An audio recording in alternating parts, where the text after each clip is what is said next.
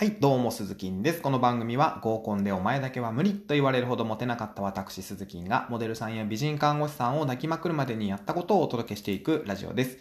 今日は、えー清潔感のない男性の特徴というテーマでお話をしていきます。えーまあ、とにもかくにもですよ、清潔感が大事だよと僕は日頃から発信をしているわけなんですけども、今日は、えーズバリ言います。車のシフトレバーにゴミ袋をかけるのは今すぐやめましょう。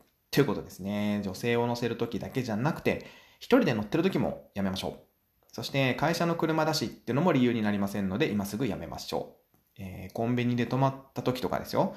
あとはまあ会社の駐車場に止める時なんかですね。えー見てる人は見てるんですよ。こいつ清潔感ねえなーって目で。そう。で、そもそも、あの、シフトレバーにゴミ袋をかけること、まあそれ自体がダメなわけではなくて、まあまあ便利ですよね。シフトレバーにゴミ袋かかってたらね、すぐポイって捨てれるし。うん。まあそれはわかるんですけども、シフトレバーにゴミ袋をかけようと思う、その価値観を改善すべきだよってことを僕はお伝えしたいなと思ってこの配信を撮っております。えーじゃないと、じゃないとですよ。あのー他でも清潔感を失う行動っていうのをしてしまうと思うんですね。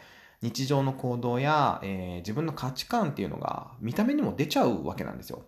あのーこれぐらいいっかっていう油断がデート中に鼻毛が出てしまう原因になったりもしますし、そう何度も言いますけども、日常は自分の見た目に現れます。えー車が汚い男性にいい男っていうのはいませんので、24時間清潔感を意識しましょうというお話でございました。